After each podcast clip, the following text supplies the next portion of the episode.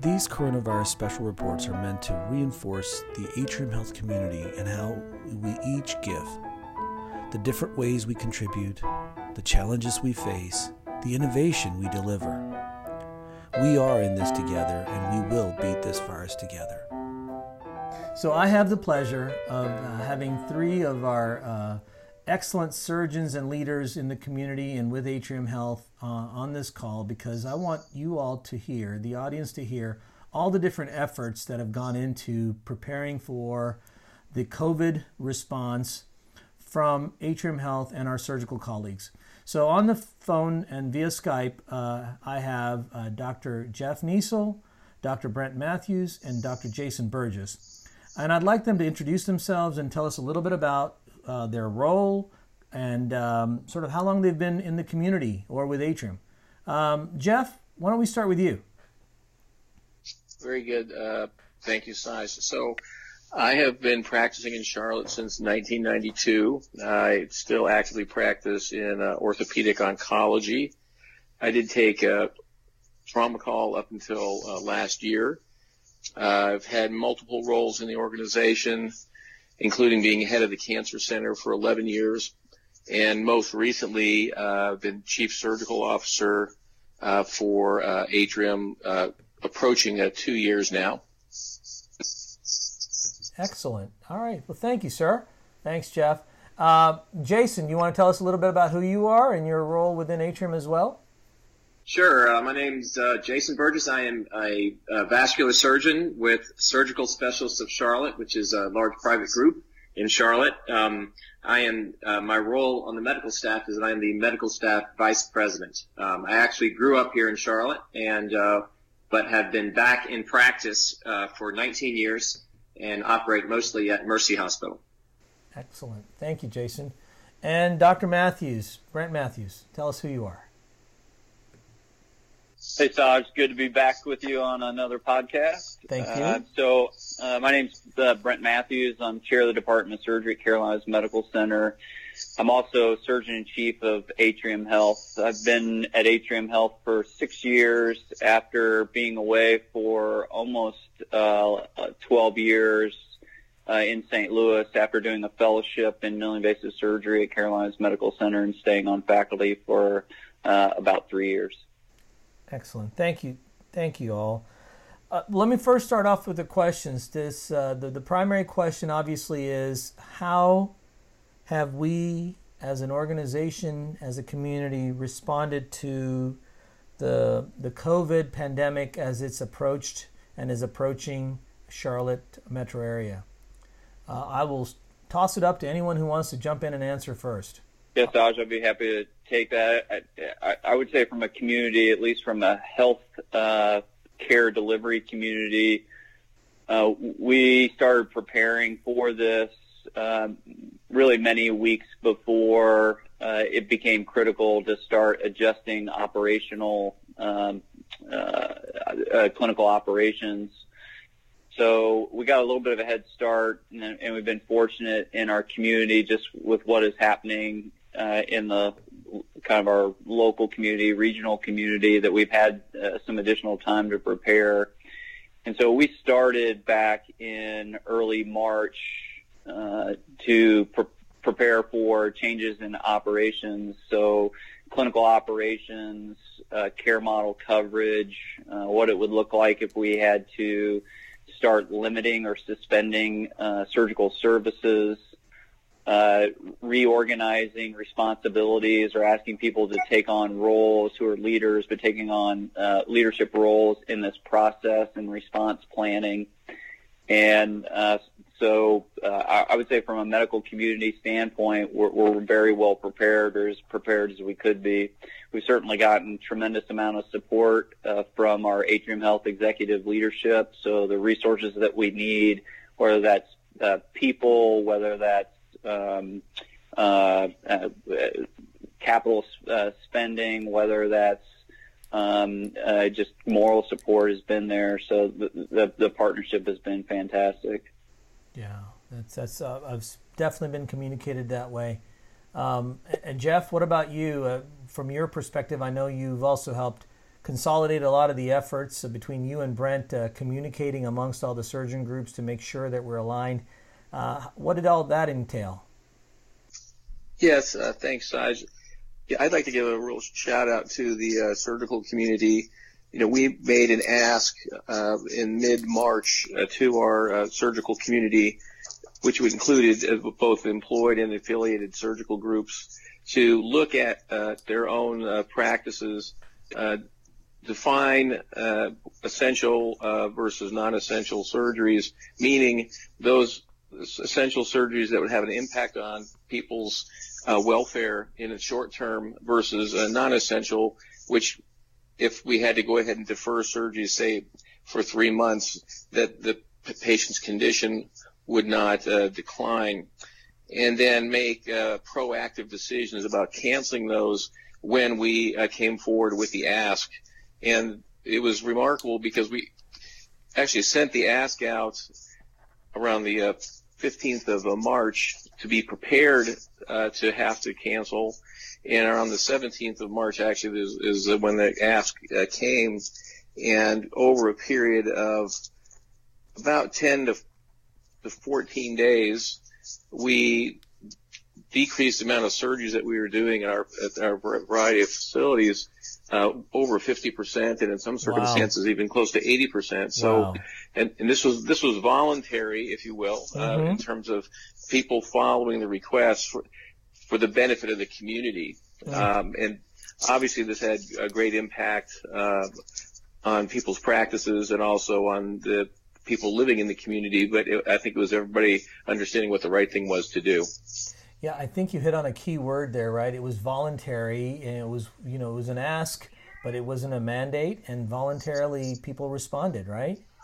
Yes, yes, and I think Jason probably could, could offer a, a, perspective on, on that. Uh, just you know, touching on some of the things we had talked about earlier. Oh, absolutely, and I was going to segue right there to him because uh, Jason, I mean, you're a private practice physician. You and your group have been in this community for quite some time and you're great partners with Surgical Specialties of Charlotte with Atrium.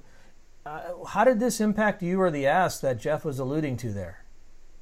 Well, it was it was uh, we were certainly we're certainly up to the challenge, and we we recognize that this is you know for the betterment of the community, and and that's why we're here in Charlotte. It's not you know we're here to to help with the the health of the Charlotte community, and so when when the ask came to slow down on elective surgeries, uh, we did it. We did so immediately, and you know we do have a, a kind of a, a, the challenge of being uh, in private practice, which means we're basically a small business, yeah. and uh, we have loyalty to our employees who have shown us loyalty throughout the year. So it's it's definitely going to be a struggle. Of 2000, 2020 is going to be a real struggle for us, but we are committed to uh, keep all keep uh, as almost all of our employees and keep them uh, fully employed, and um, and uh, you know, I think that the Charlotte community will be better for it, but uh, it's sacrifices that we're all having to make. Yeah, I mean, you bring up a really good point, right? I mean, we're balancing the financial short-term challenges for the betterment from a public health perspective of all of our community, and I think that uh, you know, when you mentioned Jeff and Brent that this was a voluntary ask, I mean, all the organizations have been doing that uh, because we know that this has significant uh, ramifications to our Charlotte community as a whole. And and did you get any pushback from any providers or any groups? Uh, no, honest, no, not not really. It was pretty remarkable very few outliers, uh, and even then, uh, once it was pointed out, uh, people responded awfully well. That's that's wonderful. Yeah, and that's that shows. Oh, sorry. Go ahead. Yeah, I would also say that we all we it required us to partner with our uh, affiliated uh, uh, surgical groups in a way that we you know we typically don't, and that is you know all coming together and saying, what can we do to have workforce sustainability in the event that we see a large surge in the community and our hospitals get overrun with capacity? Um, how can we reallocate a workforce uh, across all of our facilities, regardless of what your practice affiliation or employment uh, uh, status is, whether you're, you know, uh, an Atrium Health employed surgeon or you're an independent practice, uh, what would happen in the event that the the workforce itself was affected by COVID, um, uh, and and we started to have gaps in certain locations, and, and we have we essentially have a response plan in place that no matter uh, who you are, it's really about you know you're a general surgeon. Your responsibility to the community is to manage a, a, in that situation urgent, emergent general surgery, and people being willing to go all across the met, the metropolitan area at any location to fulfill any need, regardless of you know where your affiliations are in in normal state. And to me, it, it was uh, an extremely refreshing um, uh, to witness the the collegiality, the collaboration, uh, everybody really being uh, having a, a, shared purpose as to you know, how can we how can we serve our community with this pandemic. Perfect. Uh, Jason, I mean, you all would have been uh, also asked to partner in that. Do you have uh, any any comments or feedback related to that? This this workforce planning in case there is a uh, mass need of uh, surgeons to be part of the workforce? Uh, well, no, we're we're ready. I mean, uh, we are we we've had several uh, Skype meetings, uh, yeah. and we are ready to be redeployed where needed. Um, we we don't we look at this as a, a community um, emergency, and and it's going to take the whole community to get through it. And we, we I think we've had a little bit of a benefit that it hasn't hit Charlotte as soon as it hit like New York yeah. or and so we've had a little bit of time to prepare for it. But the amount of work that's gone into this has been unbelievably impressive uh, from my standpoint. So I, I, think that we're ready. And and, and you, you mentioned some key words there. Uh, the amount of work that's gone into it. Have you felt uh, you and your group felt that you've been involved at every step of the process? That it's a, it's a joint, as as Brent mentioned, a partnership together to come up with a solution. The short answer is yes. I mean, we we do have gotten. Uh, I think that Atrium has done a good job with actually uh, limiting the number of emails that they've been distributing to us. And our group pre- president, Louis Zabenden, has also been uh, communicating with us yeah. uh, with uh, with messages from Atrium. So uh, you know we are we are all ready to to if if there's an on if there's a, a wave of patients come in, we're we're ready to help wherever we can uh, at, at any facility in the in the Charlotte metro area. Uh, we're already at all the hospitals around Charlotte, so it's easy for us to if we have a if one of our partners gets uh, COVID-19 and get sick, then we can redeploy other other partners to staff where where, where we have a shortage. So we're ready, and we don't expect this is going to go on for a year. So you know we're ready for this. Understood, understood. Now, um, what other exciting sort of solutions have you all looked at? Uh, I mean, obviously the workforce planning, the preparation, in, you know, with regards to reduction in elective surgeries, or sorry, eliminating elective surgeries, and, and other steps therein. What other kinds of uh, innovative and/or collaborative solutions have been put forth, uh, Jeff? Uh, or, or, or, Brent or even Jason that you've seen Atrium put into this that uh, gets us prepared uh, for the next phase? I'll, I'll just throw out two because I know Brent's going to have a whole bunch. so, uh, just regarding communications, uh, Saj, you know, I I'm very happy that we've actually uh, limited the uh, communications into condensed version so that we're not overwhelmed within surgery. Uh, and, and that is that was a very specific effort. We actually have a uh, distribution list that's called the House of Surgery COVID-19. Uh, that, that's our distribution list, and it is the House of Surgery. So it's it's employed, it's affiliated, it's orthopedics, it's surgery, it's neurosurgery. It involves the uh, leaders of all the institutes. Mm-hmm. It involves the uh, all the facility uh, uh, presidents and market leaders from an administrative standpoint, so they know that we're, what we're saying. But it also involves all the division chiefs from all the specialties and the affiliated groups.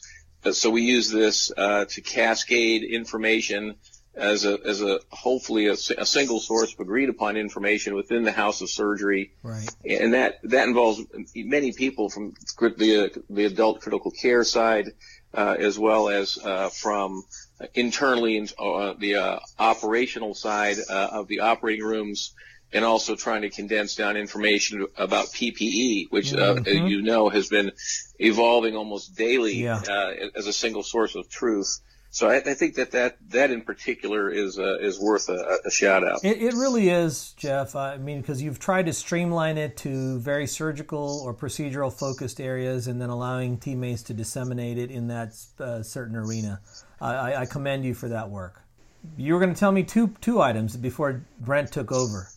Oh well, yeah. The, the other one, it's really it's, it's on the back end, uh, which is uh, all of us have a sense that the community has had to sacrifice when we shut down uh, non-essential surgeries. Yeah. And again, non-essential is a frame of reference because if you're the person waiting to have your hip replaced, True. or to have your spinal surgery done, or to have uh, you know a, a, hernia or something else, it seems essential to you, sure. but you're willing to compromise for a period of time. So as you would expect, we're, we're talking about a large number of uh, procedures and patients who are being backlogged. And so we already have uh, started forward on the plan for surgical reentry. Uh, and again, we're being just as methodological about this, about what, what is the backlog, where was it, which facility, what, what surgeon or surgical division is involved. And so we're already deeply embedded and just as a thoughtful plan on how to hit surgical reentry as we did uh, planning for the surge, which is which isn't even here yet. So, just to reassure everyone that's involved, whether you're a patient or a nurse, uh, or a CRNA or a surgeon, I mean th- those plans are well underway. Now, is this in partnership or in collaboration with our competitors in the community, given the fact that they may have a similar uh, timeline or thoughts as well? I personally haven't had conversations with uh, other uh, market leaders. I think I'll defer to yeah, uh, no, Dr. No, Matthews okay. on that one. Sure. Yeah, because he, he, has been having conversations throughout the state and throughout the community, so I would I would defer to him on that. No worries. No worries. Um, Brent, what what uh, sort of highlights do you have from all the different efforts that have gone into this response? Yeah, I think there's a couple things. One is uh, in Jeff's role, which is really truly an operational role for perioperative services uh, across Metro. So quite a bit of responsibility, uh, co- tremendous amount of complexity to that. My role that's uh, that's around um, perioperative strategy, patient uh, safety, quality, and some of the more physician relationship related issues. Um, again, with our uh, it, Atrium Health surgeons, our affiliated surgeons, uh, it's really forced Jeff and I to accelerate our the integration of the the two roles, and, and this is something we've been on this journey for uh, quite some time now. But I think th- this process has really allowed us to understand how we can be most effective working together. Uh, because even though we have these defined roles and responsibilities, and I don't know what the percentage is, probably 25% of everything we do overlaps. Mm-hmm. Um, and, and you, you, you, you find that you have a partner who, and, and a peer who, uh, really, um, gets the best out of what your responsibilities are by partnering with them. In the same uh, vein, uh, Caroline Reinke, who is our surgical quality officer, which is a role that's relatively new, uh, has had to step up and partner with us because a lot of what we are challenged with right now is really about the, the quality of care that we're provided in a new environment or a new disease management, the safety of all the people involved in that.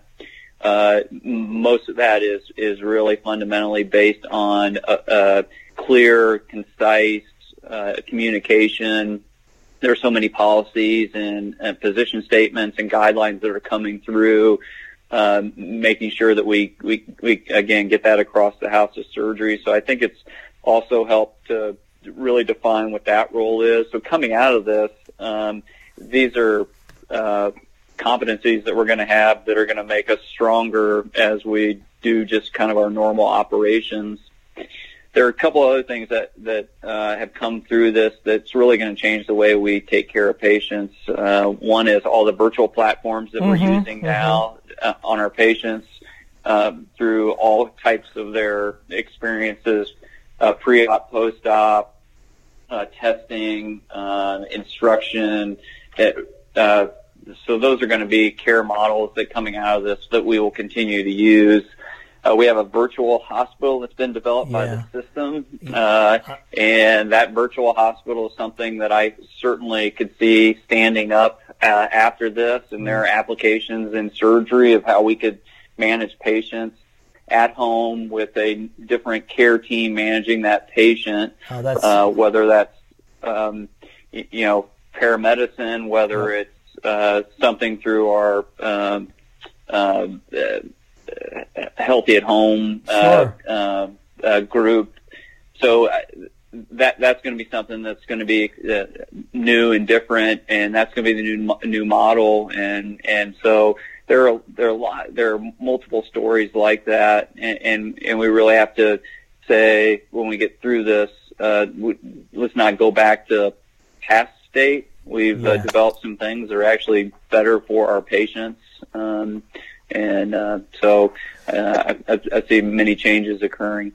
Well, uh, you hit on a couple of other conversations. Actually, tomorrow I have this uh, the conversation scheduled with uh, Stephanie Murphy and Tom Batchelor and Valeria from the paramedicine team about just that the the virtual hospital and the the, the future state of what will be. I mean, it's the present state of what we're offering during COVID 19 but uh, I want them to share just what you're alluding to. I think we're going to have an absolutely different new normal, and uh, those other services will be uh, definitely uh, partnering with how we deliver care uh, in this area. So thank you, thank you. That's perfect. Jason, I just want to make sure I don't uh, exclude you from being able to share some of your thoughts on this.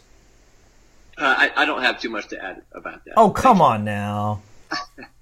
Well, I, I, would say that, that, and this, this, this may be a little bit off topic, but what I have seen, and I spend almost all my time at Mercy, yeah, it has, uh, has, has been an, an unbelievable amount of, uh, preparing from the staff there. First of all, just, uh, just, I'm really impressed that, that, you know, these, all the staff is in kind of putting themselves in harm's way to even come to work. Um, but, uh, but they're doing it with a smile on their face and the, and I and I see the perioperative nurses um, in taking modules, kind of learning to, so they can be prepared to be an, an emergency room nurse, which you know they're really not not specifically trained for right now, but they're getting training in that, and they're, they're kind of ready to to fill the need uh, for where the holes pop up. So, uh, you know, the amount of preparedness that I see within the hospital and uh, just the the uh, the attitude um, of the people who are of the people who are the teammates who are coming in is is I think it's it's really inspiring. So it's uh, I think we have a great team uh, within within Atrium and and uh, it certainly shows at Mercy. Well, uh, you you you hit a, a, couple of wonderful points, which is I do completely agree with you that the teams across the organization have really really stepped it up and uh, just shown their commitment to their willingness to help in whatever they're asked to do. And that really uh, is inspiring, quite honestly. All right, so we're uh, we're running uh, forward with some really good uh, dialogue. I wanted to make sure that I asked a couple of uh, incredibly fluff questions for you guys. Um, one of which is, um, how have you heard from or seen in the community and or your patients who've had to adapt to these changes that we put in place? Have you, you know, when we are deferring elective surgeries or when we're trying to put it in the context of this is for your benefit, how have they responded? Uh, let's start with you, Jason. Um, you know, I within vascular surgery, I treat a lot of dialysis patients, yeah. and um, a, a, lot of dialysis patients, uh, they're we're, we are still considering their surgery essential. Sure. So I'm still operating a fair amount on them. They have a lot of uh, issues that come up with their dialysis accesses that yep. need to be operated on, or they could bleed to death. So, yeah, right. So, so, but I also have a, a, fair amount of dialysis patients whose surgery can be delayed. Right. And they 100% to the patient understand that their surgery can be delayed for several months. Uh, you know, usually two to three months is what we're asking initially. and they understand, and they haven't had any pushback from patients wanting to proceed on with surgeries that that we at this point we're we're asking them to delay.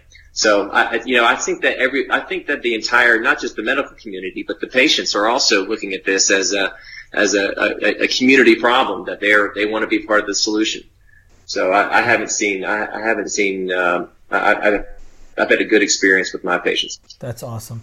Uh, uh Jeff or, or Brent? I'll speak uh, uh, regarding my patients, Saj. Uh, I take care of cancer patients, so you know, the patients that, who are deferring follow-up on face-to-face, but doing virtual visits on, for, for the most part, they're quite accepting and they're extremely appreciative of uh, still uh, keeping them in the surveillance mode and not just simply punting them down the road. Mm-hmm. I, I, can say the, the bigger challenges are on patients that are new patients who've been told that they either have something that is cancer or something that's worrisome for cancer. And then in our current model, we allowing them to come into the Levine Cancer Institute, but they're going to come in without their support system, which was yeah. very unique. We typically want them to come in with, you know, a partner, uh, a parent, uh, sure. you know, a spouse. Uh, so we have at least two sets of ears. There's most people have another concerned individual that wants to hear what's going on, and so although we'll see the patient uh, and typically we're using FaceTime or, or, or a, phone just to provide uh, an information support. It, the emotional support's not there, uh, and it is it is challenging for the patient. It's challenging for the patients to come in the hospital and sit in the pre-op area alone. Yeah. Uh, and it's challenging for them to sit in the hospital uh, alone uh, the first night after surgery or the second night after surgery because most people have somebody else there. So uh, yes, they do understand it, but it is it is a challenge.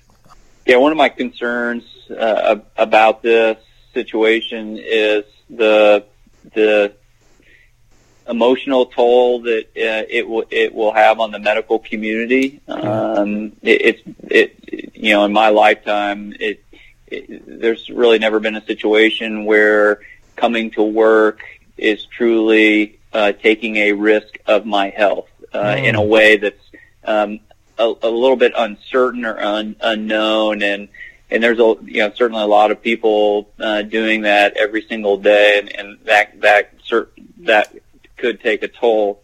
That being said, uh, in the last two or three weeks, I have never had consistently more people thank me for what I do, um, whether that's a patient um, because we're communicating a lot. Uh, as Jeff said, we don't that patients don't have family members here. Right. Um, you know, we're, we're we're communicating by phone, and sometimes it's hard to get off the phone with uh, family members because they're just over and over saying thank you for what you do. You, you have no idea how we support you, how the community supports you.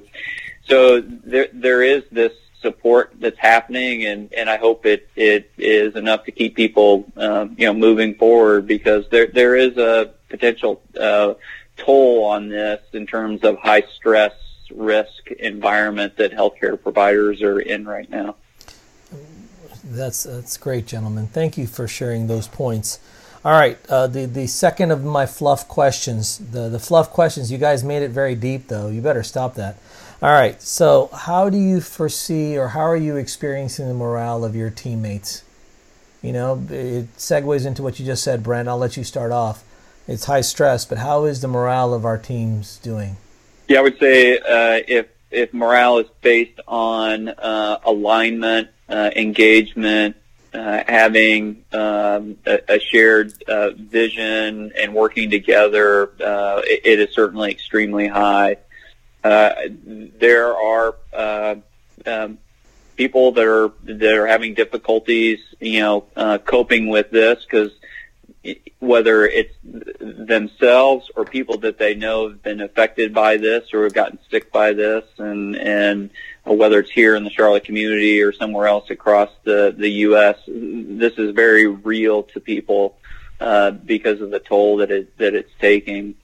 Uh, but uh, you know, again, I, I think whether in our environment you're um, an intern in general surgery, you're the most seasoned person in the department, um, you're an affiliated uh, surgeon, you're one of our APPs who works across the uh, entire organization. Uh, it, it, it, people are, are, are aligned, understand what the roles and responsibilities, what their role is to play for the community, and as a, re- result of that, um, the just the, the, the shared purpose, I think, is, is really driving everyone forward. And, and again, that's not something we would always see in every situation when we don't have a situ- something like this. Uh, triggering us to, to uh, align differently, and, and again, coming out of this, you know that that, that may change uh, how we are uh, moving forward for the better. So, uh, yeah. Uh, I, yeah, I would say morale is good. Well, and, and the word that obviously has been repeated many a times is unprecedented. And so we're all having to learn through this, at least, you know, this and multiple other generations, quite honestly. So I'm sorry. And so let me ask Jason, how's the morale from your group, both from your office standpoint, from your other partners who are in independent practice? Uh, well, I mean, the, from my office, it's the morale is, is, is, it's, it's very high and, and you know, we, I think that we, we are all looking at this as a real challenge. And, and I think that when you're, you you have a challenge like, like we're, that we have upon us, you know, you can either be a part of the solution or a part of the problem. And I think that within our group, I think myself and my partners have all taken our attitude is that we're going to get through this and we're going to be part of the solution. So within my group, I think that, that we all have a great attitude and we're we've kind of acknowledged that you know this is going to be a tough year for us, but you know this is why we came into medicine, just to help other people and to help the community. So this is where we're going to shine. And but probably as impressed as I have been within my group, um, I, I've also been really impressed with the staff at, at in the hospitals, whether it be the nurses who are in direct contact with these really sick patients, to the nursing assistants, to the to the, even for the, the, the physical therapists and and everybody within the hospital, even the people who uh, who run the cafeteria. I mean, those are all essential parts of the hospital, and it has to run smoothly. And and what I have seen is that it ha- we've all come together, and everybody comes to work with a smile on their face, and we're going to get through this. And I think that at the end of it, we're all going to be proud of the effort we put into it. And uh, so that's that's it's it's inspiring from my standpoint. Excellent. Anything to add, Jeff, from your perspective? No, I think uh, both uh, Jason and uh, Brent really have hit the high points well. So I, I have nothing else to embellish on.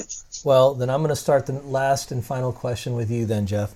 What advice would you give to our teammates, our colleagues, our community for these coming few weeks, uh, as we continue to fight this this battle against coronavirus?